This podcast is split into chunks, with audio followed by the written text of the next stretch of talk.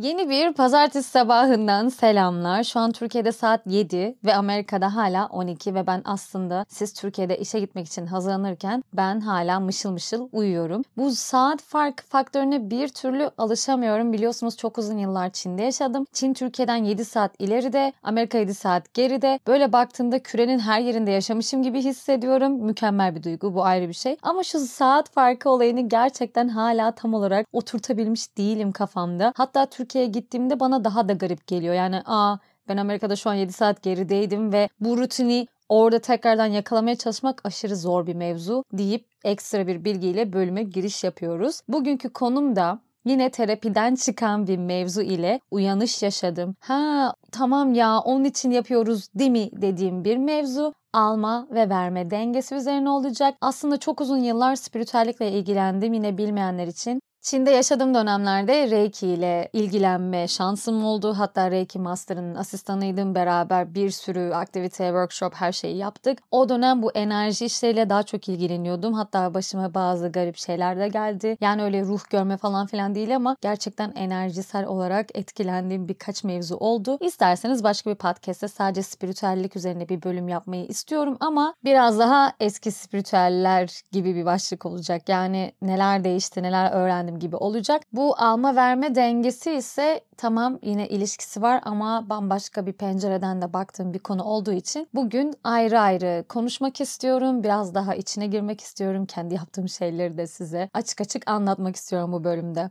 Alma verme dengesini yaşamın tam ortasına oturtalım istiyorum. Yani bütün hayatınızın ve bütün dengesinin alma verme enerjisi olduğunu düşünerek bu bölüme başlamanızı istiyorum. Ve siz aslında fark etseniz de ve etmeseniz de yaşamın akışının, yaşamın işleyişinin bu enerji genelinde, özelinde, çevresinde olduğunu hatırlatarak başlamak istiyorum aslında. Ve biraz da bunu gündelik hayata indireceğim. Bu alma verme dengesi ne demek? Gündelik hayatta ilişkilerimizde karşımıza nasıl çıkıyor? Özellikle ikili ilişkilerde, aile ilişkisinde o konuları da girerek detaylarla anlatacağım bir bölüm olacak. Ben dediğim gibi bunu terapide biraz daha hatırladım. Çünkü eskiden daha çok spiritüel çalışmalar yaptığımda enerji üzerine daha çok düşünme fırsatım oluyordu. Biraz uzaklaştıktan sonra insan çok kolay unutabiliyor önceden üzerine çalıştığı şeylerin önemini, hayatın üzerindeki etkisini ve terapistin bana bunu tekrardan hatırlatması üzerine aa okey yani ne zamandır bu hiç aklıma bile gelmiyordu dediğimde bir mevzu oldu açıkçası.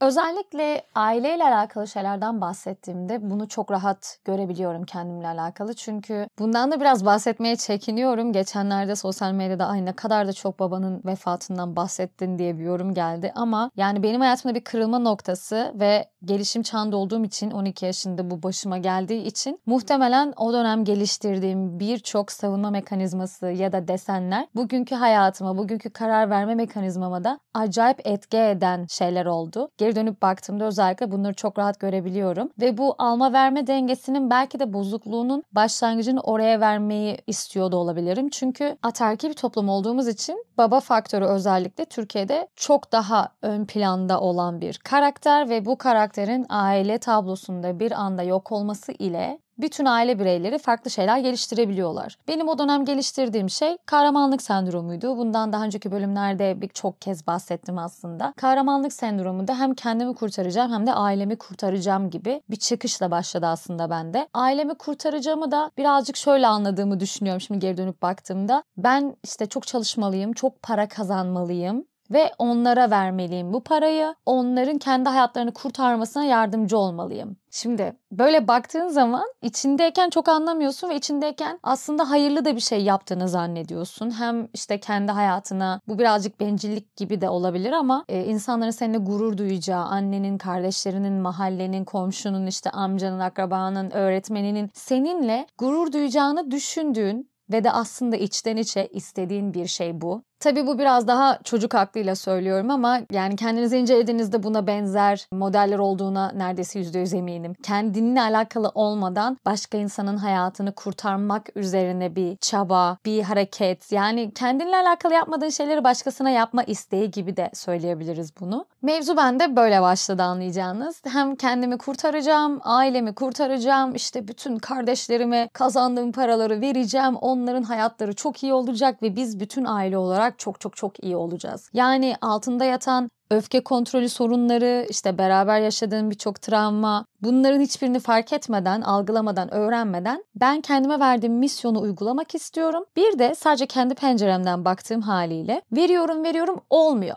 veriyorum veriyorum kimse benim kıymetimi bilmiyor gibi de triplere giriyorum. Yani bu yüzde yüz olması gereken şey zaten bu tabloda. Çünkü kimse beraber oturup bir plan yapmadı, bir eşitlikle dağılan herhangi bir şey yok. O yüzden senin kendi kendine bir şeye karar verip ve onu misyon belirleyip bütün hayatını ona adayıp sonra işte teker teker maddi manevi olarak birilerine bir şey vermek ve karşılığında bir şey almayı umut ederek. Zaten bütün mevzumuz, bütün bu podcast'in ana noktası bu olacak karşılığında bir şey almayı beklediğin için ve olmadığında da maalesef tabii ki de bunun sonucu hayal kırıklıkları, ekstra öfke, işte ne bileyim kendini uzaklaştırma, izole etme, belki depresyona eğilim gibi gibi şeylerle karşılaşabiliyorsun ve daha da kötüsü aslında kendine verdiğin değeri ya da sevgiyi etkileyen bir faktör olarak da bunu görebiliyorsun. Verme dengesini aslında etkileyen şey alma umudu ile vermiş olmak. Yani ya maddi ya da manevi olarak bir beklenti olarak veriyorsun karşındaki insana. Belki maddi bir şey veriyorsun karşılığında sevilmek istiyorsun. Karşılığında daha çok saygı görmek istiyorsun. İnsanlar sana daha çok saygı duysun, takdir etsin, bunu yüksek sesle söylesin. Hareketleriyle göstersin istiyorsun. Bildin o duyguyu. O yüzden belki maddi karşılığı var. Sen bir şey aldın geri karşılığında sana bir şey vermelerini istiyorsun. Elbette bunlar olmadığında da hayal kırıklığına uğruyorsun.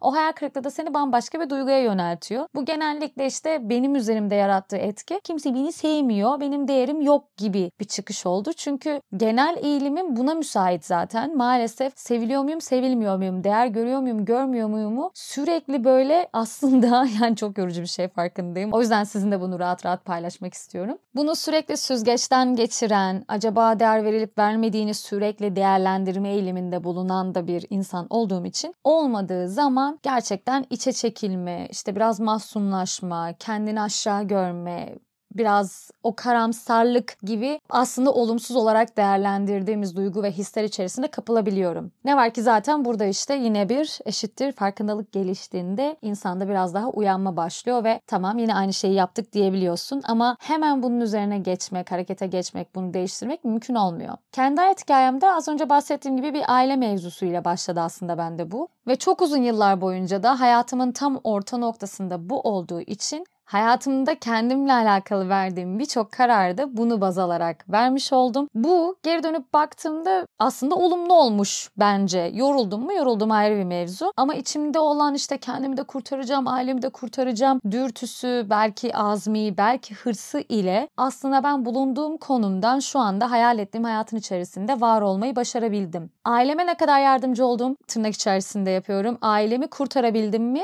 Hayır. Çünkü burayla alakalı da bambaşka şeyler öğrendim bu yolculukta. Çünkü kimse kendisi istemediği sürece onu değiştiremez. Kimse kendileri istemediği sürece onların hayatları üzerinde ne kontrolünüz olabilir, ne değişkenlik yaratabilirsiniz. İsterseniz milyon dolarlar verin, maddi olarak etken olabilecek şeyler olmuyor çoğunlukla. Yani bu demek istediğim işte ben kendi kardeşlerime teker teker 1 milyon dolar verdiğimde onların hayatı yarın mükemmel olmayacak. Zaten 1 milyon dolar verecek pozisyonda değilim ama demek istediğimi anladığınızı düşünüyorum. İnsanlara işte biraz daha bir şey vererek, biraz daha yardım ederek, işte kendinden özellikle vererek yani bu bazen sende olmadığı zaman bile verme durumunda kalmış olduğun durumlardan bahsediyorum. Hiçbir şekilde bu noktalarla başka insanın hayatında bir etkiniz olmuyor. Çok iyi biliyorsunuz o duyguyu. Başka insanın hayatını kontrol edemiyorsunuz. Zaten böyle bir hayalin olması bile baktığın zaman hiç mantıklı değil. Hiç yani gereksiz bir yorgunluk. Ama bununla karşılaştığında da ya da bununla en güzeli yüzleştiğinde verdiğin ilk tepki tabii ki de aa tamam ya ben bunu öğrendim ve artık böyle yapmayacağım gibi bir şey olmuyor. Verdiğin ilk tepki yorgunluk, hayal kırıklığı, içe kapanma, dediğim gibi yani o özgüven eksikliği, belki değer eksikliği gibi şeyler oluyor.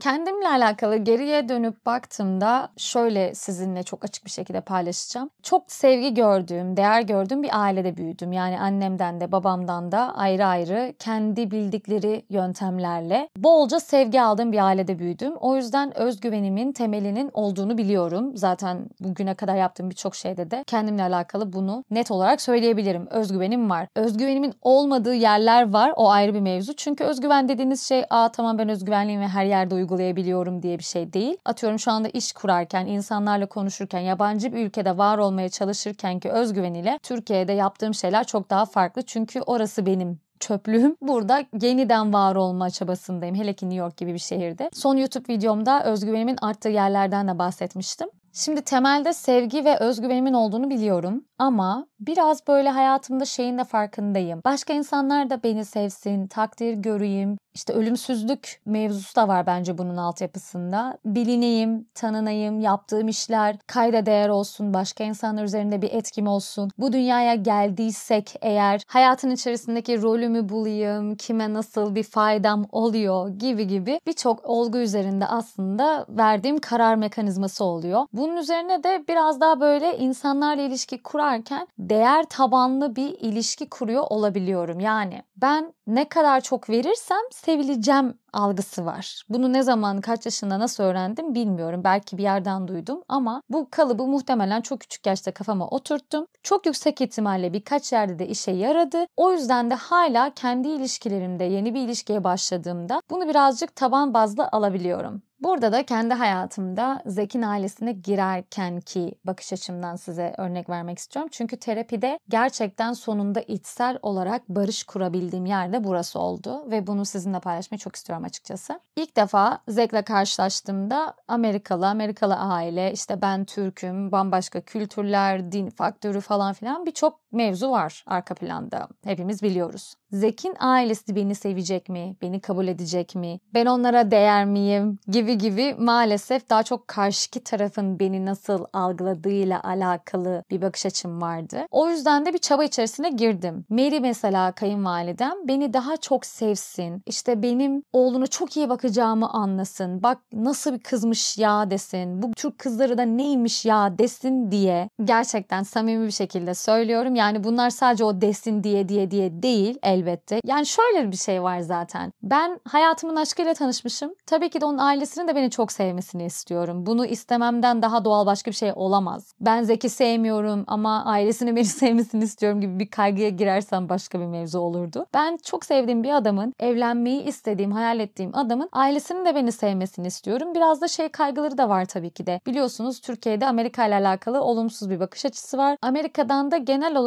İslamofobiden dolayı belki bir olumsuz bakış açısıyla da karşılaşırım diye de bir korkum var. Ailesini keza tanımıyorum. O yüzden de sevilmek istiyorum. Oğluna layık olduğumu göstermek istiyorum gibi gibi arka planda bu düşünceler yatıyor. Tüm bunlardan da dolayı ben işte biliyorsunuz hatta bir önceki bölümde Mary ile yaşadığım bir yıldan bahsetmiştim. Burada Amerikalı aileyle bir yıl boyunca kaldım. Orada beklentiyle alakalı çok fazla yüzüme çarpan, aslında canımı acıtan, uyanışımı sağlayan, kendimi fark ettiren birçok şeyle de karşılaştım. Yani bu karşındaki insanın haberinin dahi olmadığı şeyler senin kendi dünyanda, kendi yarattığın ve kendi isteklerine bağlı olarak gerçekleşmediğinde hayal kırıklığına uğradığın şeyler. Bu kadar basit. Ne demek istiyorum burada? Ben Mary ile ilk defa ilişki geliştirmeye başladığımda aslında hayalimden de daha iyi bir kayınvalide gelin ilişkisi kurmak istiyorum. Çünkü Türkiye'de arka planda hep şeyle büyüyoruz. İşte kayınvalideler gelinleri sevmez, araya girerler ve ben öyle bir ilişki kurmayacağım. Ona öyle şey hissettireceğim ki yani vay be gelin de ne güzelmiş yani ne tatlıymış. Hani oğlundan daha çok sevsin beni gibi bir istek hayal de var içimde. Çünkü muhtemelen korkuyorum yani beni sevmeyecek, oğluna layık bulmayacak falan diye. Yine dediğim gibi bizim kendi kültürümüzden öğrendiğim şeylerle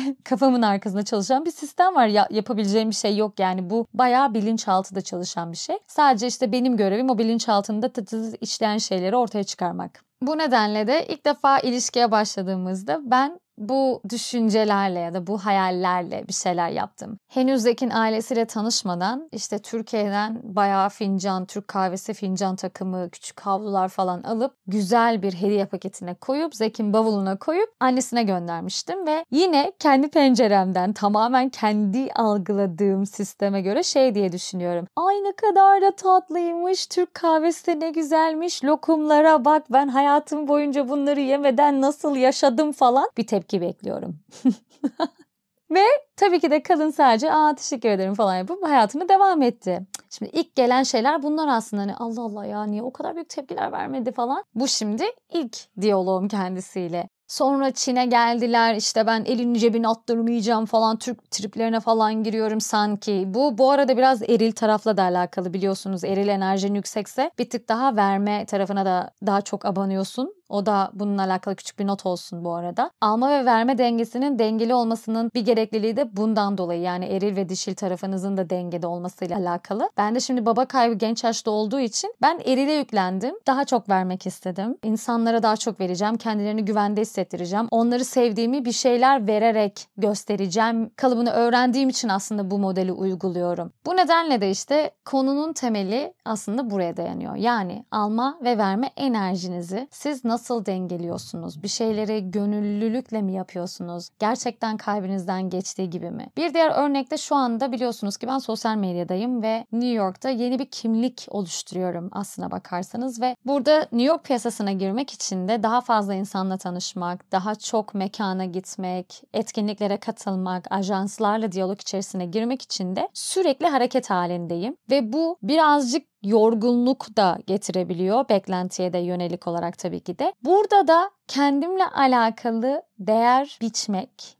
ve bu değeri karşıki taraftan alabilmeyi öğrenmek üzerine başka bir örnekle devam etmek istiyorum. Burada genellikle restoranlarla çalışıyoruz biliyorsunuz Instagram'dan gördüyseniz eğer. Çünkü restoranlarla çalışmak bir tık daha kolay, daha hızlı oluyor. İnsanlar daha çok hızlı geri dönüş yapıyor ya da belki benim de daha çok ilgimi çekiyor çünkü gerçekten yemek yemeyi çok seviyorum. Bu restoranlarla çalışırken bazı restoranlar size diyor ki benim ekstra ödeyeceğim bir bütçe yok. Sana vereceğim şey belirli bir restoran kredisi diyeyim size yani gift card gibi düşünün. Restoran içerisinde içerisinde istediğini yiyip içebiliyorsun ve senden tek istediğim şey bana story hazırlaman ve video hazırlaman. Şimdi bu modeli ilk öğrendiğimde benim için hele ki ilk başlarda inanılmaz değerli. Yani bana para vermesine gerek yok. Çünkü New York gerçekten çok pahalı. Haftada benim 4-5 kere dışarıda yemek yemem aylık bütçemi çok sarsacak. O yüzden başlarda ben restoranlara bütçe bile sormuyordum. Aa tamam süper işte bu biraz barter diye geçiyor bu arada. Barter yöntemiyle devam ederiz. Onlar sadece sana hizmet verirler ve sen karşılık olarak video hazırlarsın işte story paylaşırsın gibi. Bu sistem benim başta da içime sindi. Daha sonrasında şu noktaya geldi. Gerçekten New York'ta fazla fazla restoran olduğu için ve neredeyse her gün şu anda etkinlikten davetler yemekler geliyor ya da restoran seçeneği çok fazla. Benim bir dakikadan sonra yorulduğum şekle evrildi bu. Ne demektir bu? Her akşam dışarı çıkmak gibi ve o restoran videolarını düzenlerken benim buna zaman harcamam gibi. Yolda gittiğim süre vesaire vesaire. Şimdi bunları justify edebilirim kafamda. Ya zaten zevkle restorana gidecektim. Zaten yemek yiyeceğim. O yüzden ücret aldım mı almadım mı önemli değil gibi bakabilirim. Ama içsel olarak şurada sıkıntı yaşıyorum. Bence ben ve benim yaptığım iş bundan daha fazlasını olmasını hak ediyor ve bence benim kendime verdiğim değer bu değil. Ama siz kendinize verdiğiniz değerin daha altında bir şey kabul ettiğinizde denge bozulduğu için içsel olarak bir yorgunluk başlıyor, isteksizlik başlıyor, motivasyonunuz düşüyor. Bu tarz bir yerde hani bu insan ilişkilerinde daha çok sevgi ve özdeğerle alakalı bir yerden vuruyor. Burada da motivasyonunuzu, iş yapıp yapmak istemediğinizi, hareketliliğinizi de etkileyen bir faktör olarak karşınıza çıkıyor. Çünkü muhtemelen yani benim şu anda bulunduğum noktada ücretsiz olarak bir yemeğe ihtiyacım yok. Bu yüzden diyorum ki restoranlara teklifiniz çok güzel çok teşekkür ediyorum ama ben ayrıca bir ücret alıyorum diyorum Reels'lar için. Çoğunlukla da geri cevap ya dönmüyorlar ya da işte bütçemiz yok diyorlar ya da güzel bir rakam teklif ediyorlar. O yüzden burada tam 3 seçenek var. Siz tamamen şansa bakıyorsunuz. Burada da benim öğrendiğim şey kendime verdiğim değerin altını kabul etmemekle başladı. Çünkü kendime verdiğim değerin altını kabul ettiğimde dediğim gibi böyle artık overwhelmed olmuştum. Videoları yetiştiremiyordum ya da isteksiz yapıyordum bu videoları. E bu da uzun vadede beni daha çok zararı uğratacak olan bir tutum olduğu için ben şu anda bu kararı verdim. Restoran restoran sayıları ya da bazı aktiviteler var. İşte burada cilt bakım yerleri var ya da etkinlik alanları var. Onları biraz daha geliştirmeye başladım. Çeşitliliğimi artırdım. Bu arada tamamen iyi bir planlayıcı tutucusuyum. Yani çok iyi planlayıcı yazarım. O yüzden de aylık olarak bütün planlarımı yazıyorum. Hangi günlerde ne yapıyorum? Bir ay önceden belirlenmiş oluyor ve benim bu mental sağlığıma da çok olumlu yönde etki etti. Kendimle alakalı verdiğim değeri karşıki tarafa hissettirdiğim için özgüvenimi de aslında bayağı bir artırdı. Ve siz tüm bunları baz aldığınızda da karşınıza çıkan şeyler buna yönelik olmaya başlıyor. Yani tüm bu örneklerde önce bir aileyle başladık. Sonra benim bu Amerikalı aileye girişimle başladık. Şimdi de iş hayatındaki alma verme dengesiyle alakalı. Arkadaş ilişkileriniz de olabilir, yakınlarınız olabilir, kendi sevgiliniz, hayatınızdaki kişi olabilir. Tüm bu alma verme dengesi başta ne dedik? Bir şey alma isteğiyle değil, gerçekten gönlünüzden geçtiği için bu maddi manevi bu arada. Yani bazen sadece sevgi, takdir, karşılık görmek istiyorsunuz. Güzel söz bekliyorsunuz. Olmadığında sinirlilik, hayal kırıklığı oluyor. Bazen sadece maddi bir karşılık bekliyorsunuz. Olmayabiliyor. Bunun gibi kendinizi bir ölçeklendirebilirsiniz. Kendinizi tekrardan bir gözden geçirebilirsiniz. İlişkilerinize kime ne kadar değer verdiğinizi. Eğer ki şu cümleleri sık sık söylüyorsanız hele işte ben buna bu kadar şey yaptım ama ondan körmüş, görmedi, istemedi, sevmedi. Bu onun suçu değil. Çoğunlukla belki farkında bile değil sizin ne verdiğinizin, ne yapmaya çalıştığınızın ama siz kendi dünyanızda belirli bir matematikten geçtiğiniz için ve stratejik de yaklaştığınız için bu ilişkilerinize zarar veren bir tutum olabiliyor. Arkadaş aralarında daha çok dedikodusu yapılan bir konu olabiliyor. O yüzden de dikkat etmek önemli diye düşünüyorum. Kime neyi ne kadar verdiğinizi, kimden neyi ne kadar istediğinizi bilmek ve bunun bilincinde olmak hayat akışınızı daha da güçlendirecek, enerjiyi temiz tutacak da bir şey olduğuna inanıyorum. Buralarda kendinize şu soruları da sorabilirsiniz. Ben neden veriyorum? Bu emeği neden gösteriyorum? Sevilmek mi istiyorum? Beni daha hayırlı insan zannetsinler, beni daha erdemli görsünler, daha çok üstünlük kurayım. Biraz egosantrik bir yerden mi giriyorsunuz buna? Yoksa gerçekten gönlünüzden geçtiği için mi? İçinizde dolup taştığı için mi? O sevgiyi daha çok paylaşmak istediğiniz için mi? Zaten bunlara teker teker baktığınızda ilksel olarak bir vicdan olarak da rahatlama geliyor. Neyi neden yaptığınızı da daha iyi anlıyorsunuz. Bakın bunu ben çok söylüyorum. Neyi neden yaptığını olmadığını bilmek mevzusundan çok bahsediyorum. Kendimle alakalı olarak da. O yüzden sizin de tekrardan bir süzgeçten geçmeniz, kendinize bazı soruları sormanız çok faydalı olacaktır. Mesela ben takdir görmek için mi bunları yapıyorum? Acaba kimse görmese de bu verdiğim şeyleri vermek istiyor muyum gibi Kendinizle de dürüstçe konuşacağınız farkındalık geliştirebilirsiniz. Özetle kendi değerinizi de aslında kendiniz biçmeniz gerekiyor. Karşı tarafa da bırakmadan. Orada çünkü baktığınızda sizin kafanızda değer verdiğiniz değeri karşınızdan alamadığınızda yine aynı sorunlarla karşılaşıyorsunuz. Karşınızdaki insanı suçlama eğiliminde bulunuyorsunuz. O yüzden kendinize verdiğiniz değeri bence kendiniz bir biçin ve ona sadık kalın. Bazen karşılığı olmadığında da çünkü ben de bunun eğiliminde bulunuyordum. Yani bu insan bana bu parayı vermez yetmez deyip daha azını kabul ediyordum. Öyle olduğunda gerçekten yine denge bozulmuş oluyor. Kendinize verdiğiniz değeri bilin, anlayın ve buna sadık kalın. Karşınızdaki insana da bu Hı, ben kendime bu kadar değer veriyorum. O yüzden bana böyle böyle yapman lazım gibi de değil. Bu tamamen tutum mevzusu, hayata bakış açınızla alakalı, enerjinizi temiz tutmakla alakalı, hayatınıza aldığınız insanlarla, diyaloğunuzla, o kurduğunuz çevrenizle ve enerji akışıyla alakalı bir şey olacak. O bulunduğunuz frekansı daha çok artıracaksınız. Başka o tarz insanlara hayatınıza alacaksınız. Sürekli aynı yerden darbe almayacaksınız bir kere. Çünkü değersizlikle alakalı bir sorun olduğunda bunlarla alakalı bayağı podcastlar yapmaya devam edeceğim. Onu da bir küçük not düşelim. Ama değersizlikle alakalı çok sıkıntınız varsa karşınıza bunu tetikleyecek insanlar da daha çok çıkıyor. Çünkü o enerji akışında maalesef hala aynı frekansta olmuş oluyorsunuz. Böyle bu podcast'ten aldığımız kendime de bu arada vereceğim şey. Biraz böyle geriye çekilmek. Ben aslında neyi neden nasıl yapıyorum? Ben kendime ne kadar değer veriyorum? Benim değerim ne? Ve karşılığında ben neler almak istiyorum? Neden çevremdeki insanlara bol bol bir şeyler veriyorum ve karşılığında ben sevileyim, takdir görüleyim, beni daha çok beğensinler, ön plana çıkayım, işte ölümsüz olayım gibi gibi faktörlerden dolayı mı veriyorum yoksa gerçekten içimden geliyor, taşıyor. Ben buyum, ben bu yüzden bu dünyaya geldim. İnsanlara dokunmam lazım, insanlarla bir arada olmam lazım gibi şeyleri de mi ön plana alıyorsunuz? Tüm bunları dediğim gibi ben de merak etmeyin bölümü kapatırken hepsini tekrardan gözden geçiriyor olacağım. Alma ve verme enerjisini her zaman dengelediğimiz ve bunu aslında unutmadığımız, göz ardı etmediğimiz bir gün olsun. Hatta hafta, hatta aylar, hatta yıllar olsun olsun. Unutmayalım bazen unutuyoruz bir şeyi öğreniyoruz ve yıllar sonra tekrardan karşımıza çıkıyor. Belki de bugün bu bölümü dinlemenizin sebebi de oydu. O yüzden dinlediğiniz için, burada olduğunuz için teşekkür ediyorum. Tekrardan iyi haftalar olsun. Haftaya yeni bölümle görüşmek üzere. Hoşçakalın.